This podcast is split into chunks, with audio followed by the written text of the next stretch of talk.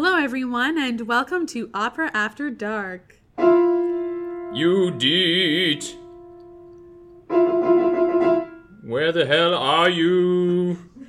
Come into this room. Come into the next room. No, he doesn't want Oh, her to you're come right. into You're the- right. Don't go in that room. Which I know because I say that. Now you're gonna go in that room. You did. All right, so in case you have not figured it out yet, Which, how could you? how could you? Our topic for today is none other than Bluebeard's Castle by Béla Bartok. I'm Jazz. I really like this opera, so I love this do opera. it. Just in case anybody's wondering, Yes. Here on Opera After Dark, we talk about some real and ridiculous stories across music history. Yes. And sometimes that includes uh, crazy composers, which most of them tend to be, and then also their ridiculous operas and opera plots. We don't always talk about operas, but heavy on the opera talk. Yeah, we're, we're opera people. We're opera folks. Um, Béla Bartok was actually not that scandalous. Um, there are two things that he did. Was there adultery? There was an adultery, but Oh, he, good for him. when he married for a second time, he did happen to marry a woman who was 16. So I wouldn't call her a woman; I would call her. Oh! child. How old was he? I think she was Mm. 20 years his junior, I believe. She was 20 years his junior. Talk about robbing the cradle.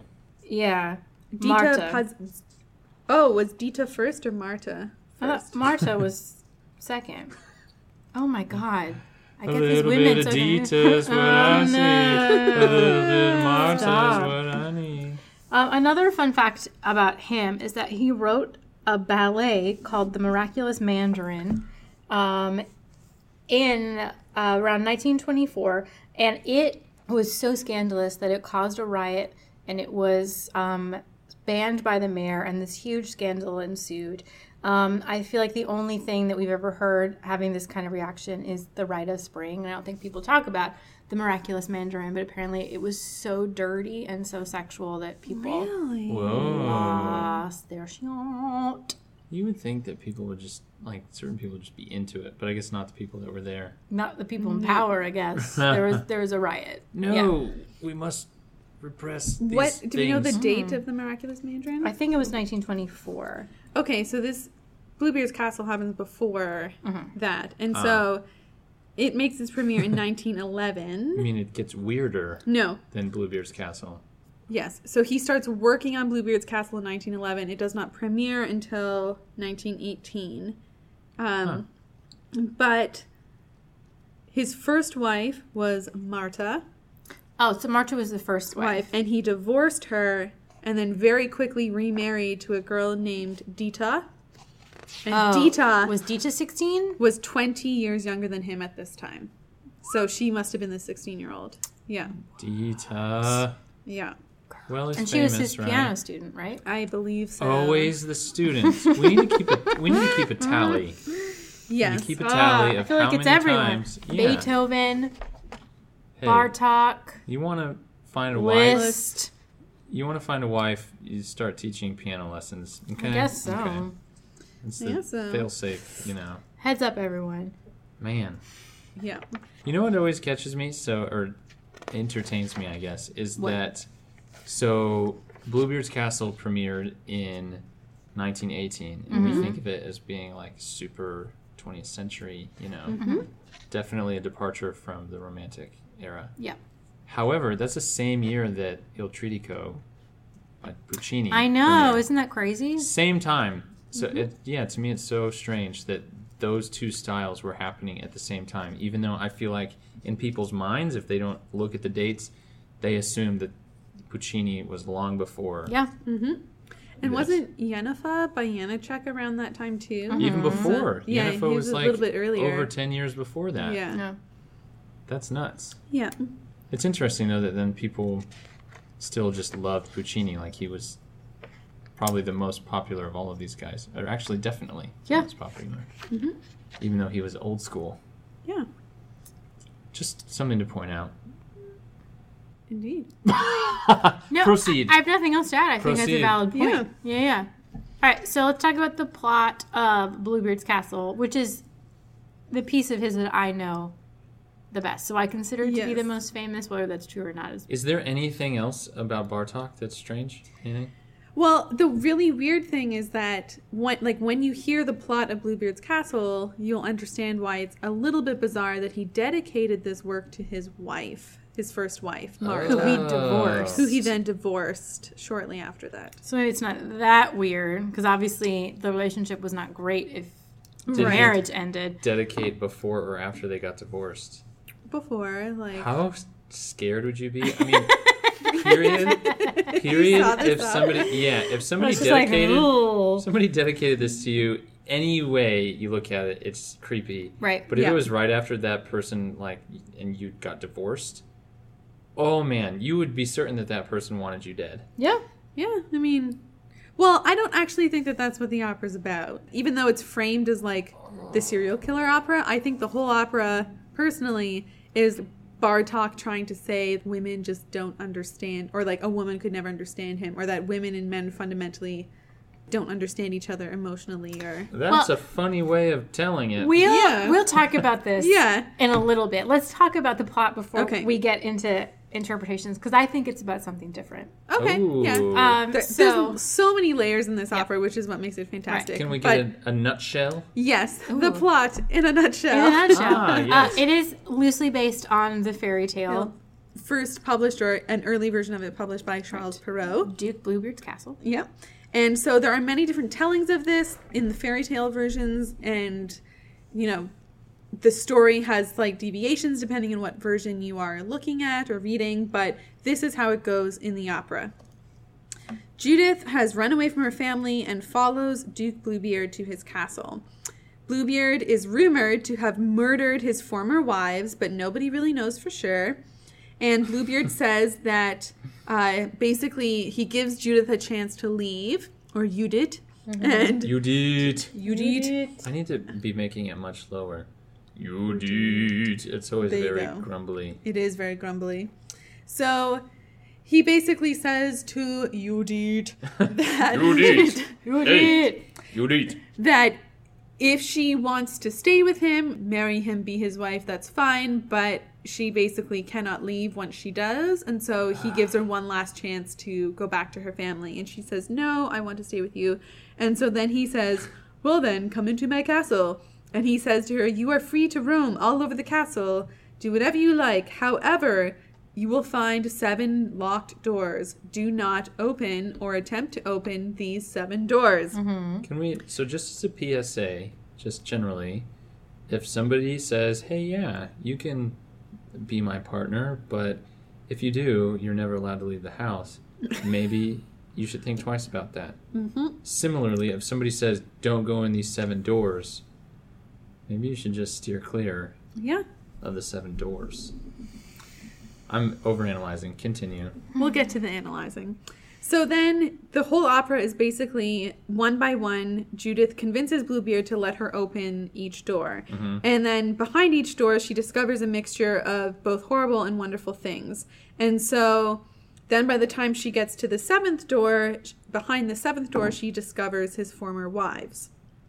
Now, whether or not the wives are alive or dead, corpses, skeletons, ghosts, spirits, it all depends on what version of the fairy tale you read. But in the opera, the wives are not dead but not alive either. It's like mm-hmm. they're trapped behind this Ugh. this limbo? door, like in some kind of limbo.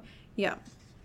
And so They each represent something different, though. yes, they do. And and the seven doors also all represent something different. So Do in they the opera. Like, is there a wife for each door? no, because No. there's only three wives behind Oh, The women are introduced as the morning, the morning, the afternoon, afternoon, and twilight. oh, twilight, and then eve- and then Judith Comes becomes like even like night. evening or the night. Yeah, yeah. Ah. Yeah, and then the seven doors that Judith opens. Behind the first one, she finds Bluebeard's torture chamber. Behind the second one, she finds his armory. Behind the third one, she finds his treasury. Ugh. Behind the fourth one, she finds a garden. Behind the fifth That's one, nice. she finds like a view of all of his domains. Okay. Behind the sixth one, she finds a lake of tears, and then behind the seventh one, she finds the former wives. I And like so, how in the middle there, it seems like things are going to be all right. oh well, like when you get to the fifth door, oh my goodness, it's musically amazing. Is that the Because- garden or the, the domain? No, that's It's the domain. domain. Domain. We The should talk music- about like yeah. musical structure for a second, right? Yes. So each door is a different chord structure, and the, the tonality of this piece is incredible. But it builds and it builds and it builds. And like Naomi said, when it gets to the fifth door, which is "This is my kingdom," this is the only time that you hear this like huge crashing C major chord, and it's like the most amazing, uplifting, and horrifying thing all at the same time. And mm-hmm. let's just listen to it because it is It awesome. is so awesome. This is the fifth door. the fifth door.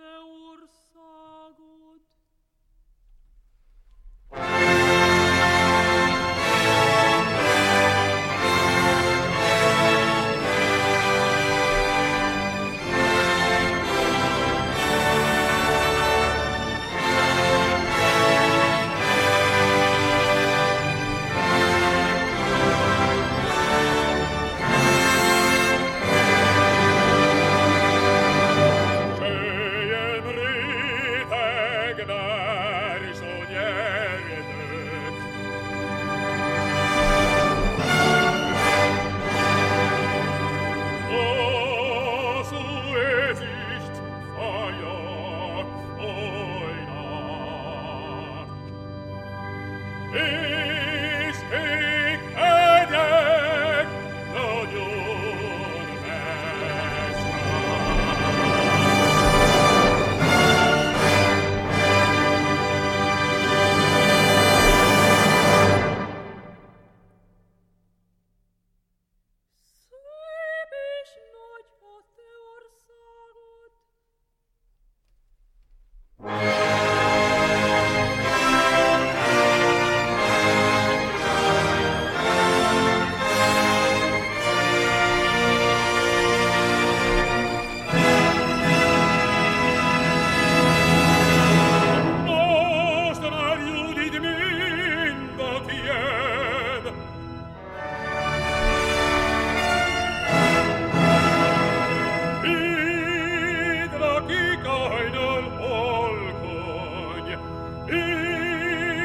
dagegen erwolle ich sie lag.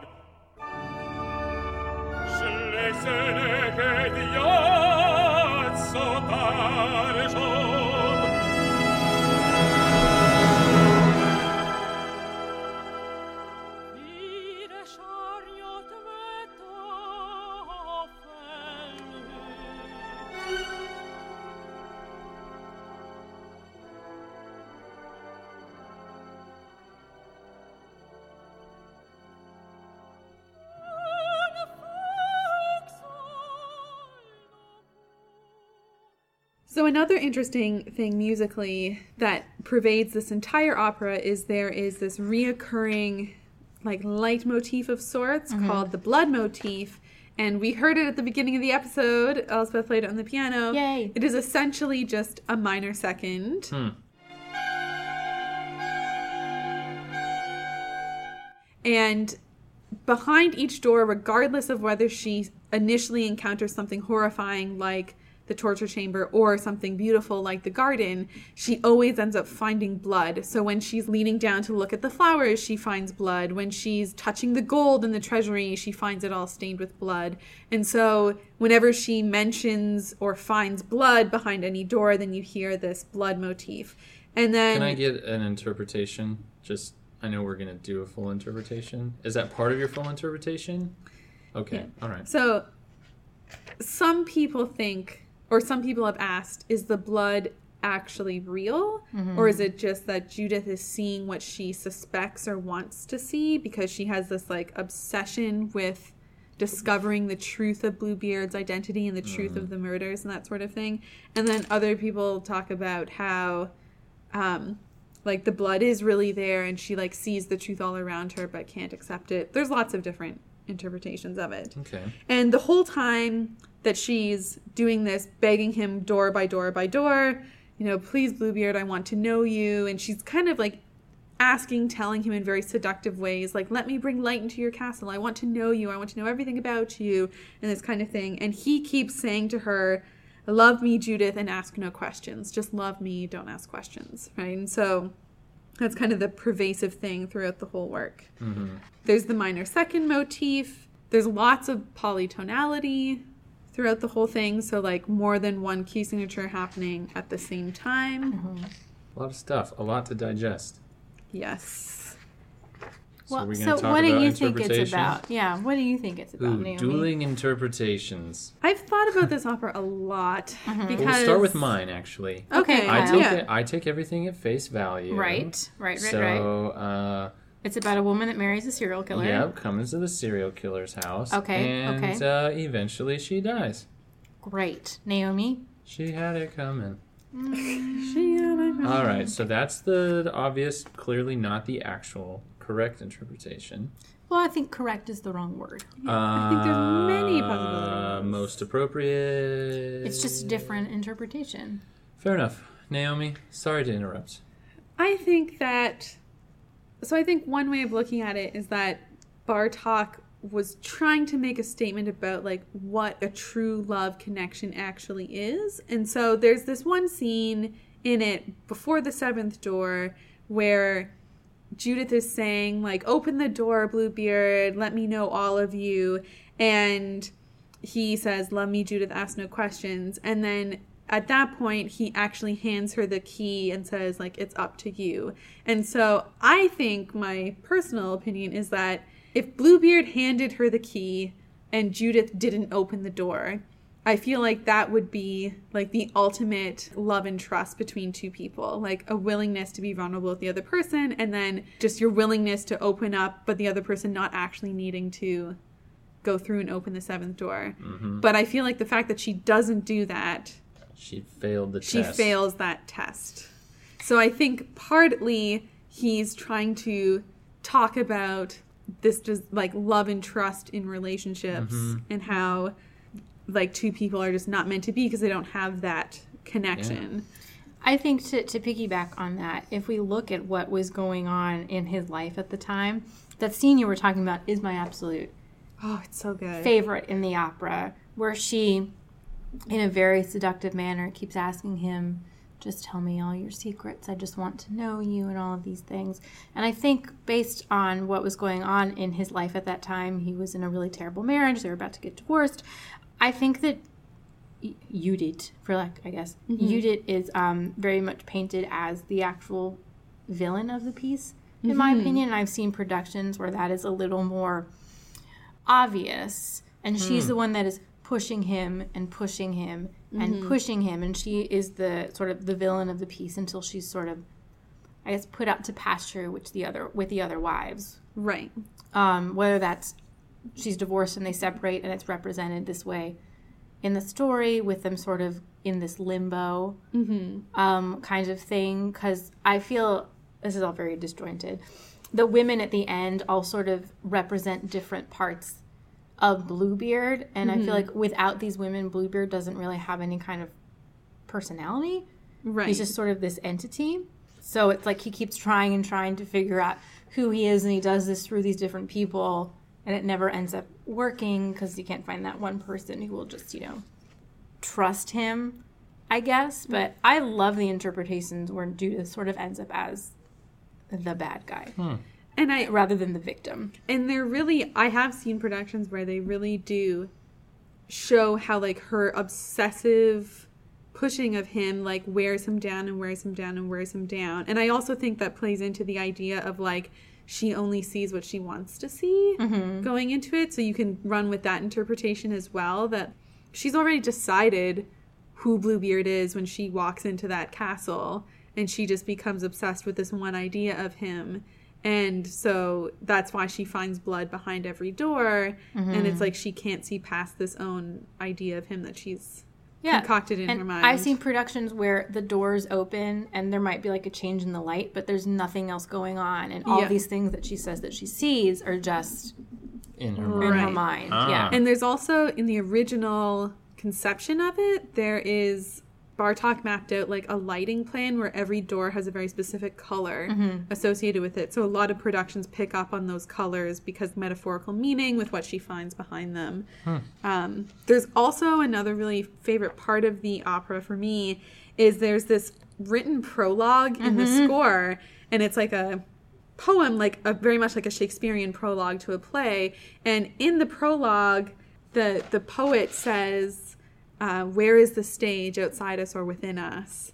And I think most recent production at the Met, it was just the creepiest, most amazing thing because the way that they opened up this pro- the opera was they actually had a voice speak the prologue and it was like this really creepy Hungarian voice Right. was- yes it sounded like a like a Hungarian goblin like Right. speaking to you but it was super effective and when you know when you read the prologue and you read the the meaning of it. And a lot of people talk about like what does this mean? Because it's setting you up for basically questioning the whole thing like what does this opera mean? Mm-hmm. And are we watching ourselves basically? Mm. So it's really amazing. I think we should listen to the a bit of the hungarian goblin prologue. Okay. Hajregű rejtem, hová, hová rejtsem, hol volt, hol nem, kinte vagy bent, régi rege. Haj, mit jelent, urak, asszonyságok? Én szólal az ének, ti néztek, én nézlek, szemünk pillás függönye fent, hol a színpad? Kinte vagy bent, urak, asszonyságok? Keserves és boldog, nevezetes. Az világ kint haddal tele, de nem abba halunk bele. Urak, asszonyságok, nézzük egymást, nézzük, regénket regéljük, ki tudhatja, honnan hozzuk, hallgatjuk, és csodálkozzuk,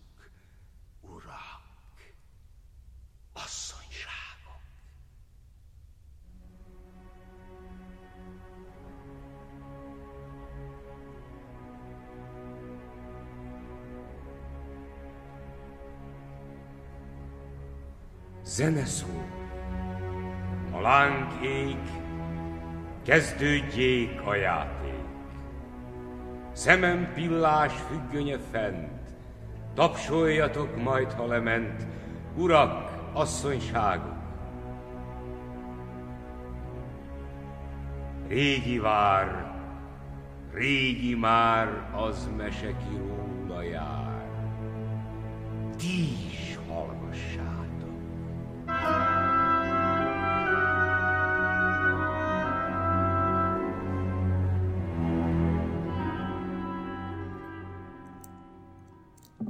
So that's a bit of the prologue, and it's creepy and it's amazing. Um, they don't include awesome. it in all the in all productions No. that I've seen. Um, But I think another really amazing thing about this work is that there are so many fantastic productions that have been done trying to delve into the inner meaning of it.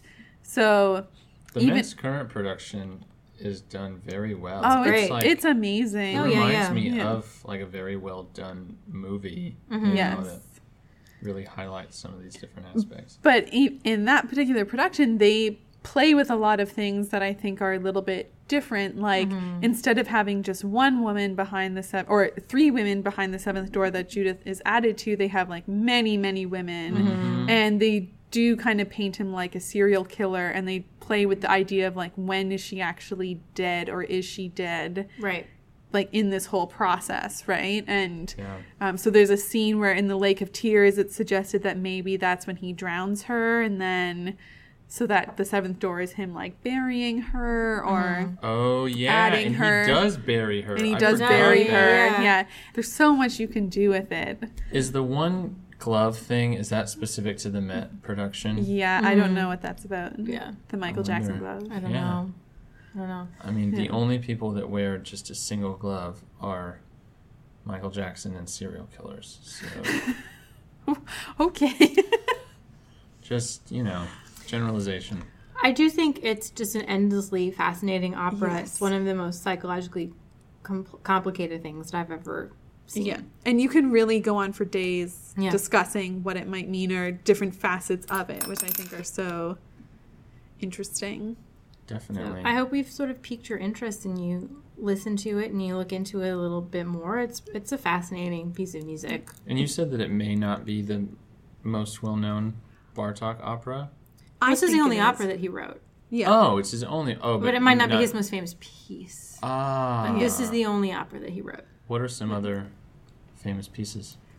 He well he got really into hungarian music and incorporating that into his works and he was very good friends with Zoltán Kodály and It's a lot of piano music. they have a lot of piano music and they also have he also has that or, orchestral suite for like orchestra and percussion Yeah, there's a very Yeah. famous uh, two pianos, two percussion piece Yeah. that he wrote, which sort of championed that that format that is used a lot. right I wouldn't call that famous, but right yeah, Should we listen to some of that? Coming yeah, up? Yeah, let's we'll- we'll listen to that coming out. Yeah, yeah, yeah. it's a little bit more lighthearted than bluebeard right. Yeah, so yeah. people can actually sleep tonight. You know? Exactly. but i mean if bluebeard's castle ever comes to an opera company near you Check it out. go and see it i can't recommend it enough Well, it's also a one act. it's a yes it's not very long so That's a minimal. What? It's about an hour long. It's usually done on a double bill with some other opera. Mm-hmm. So, yeah, the Met did it with Iolanta. yeah, but it's also been done with Erwartung, um, sometimes by Schoenberg, Right. and I could maybe Elektra, but that might be a bit of a long night. Would be But- that A would long be night, uh, yeah. a- an exhausting night. Yeah. Do you know when it premiered? If it was paired with anything?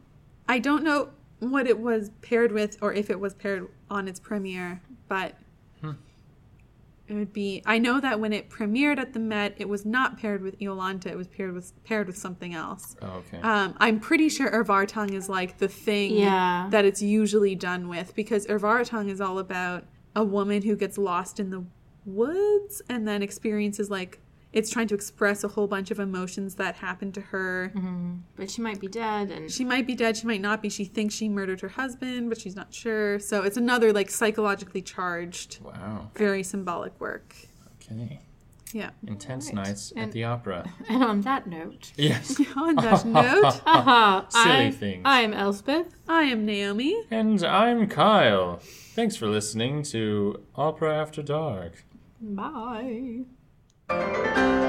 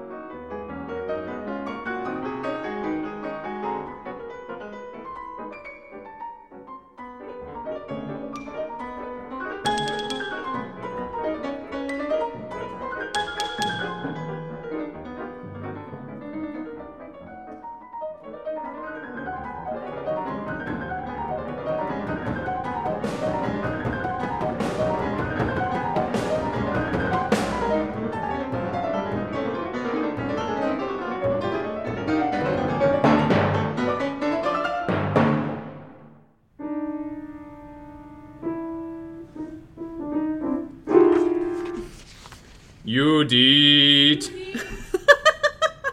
Where the hell are you, you Deet?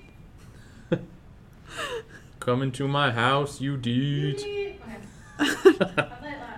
Are you ready?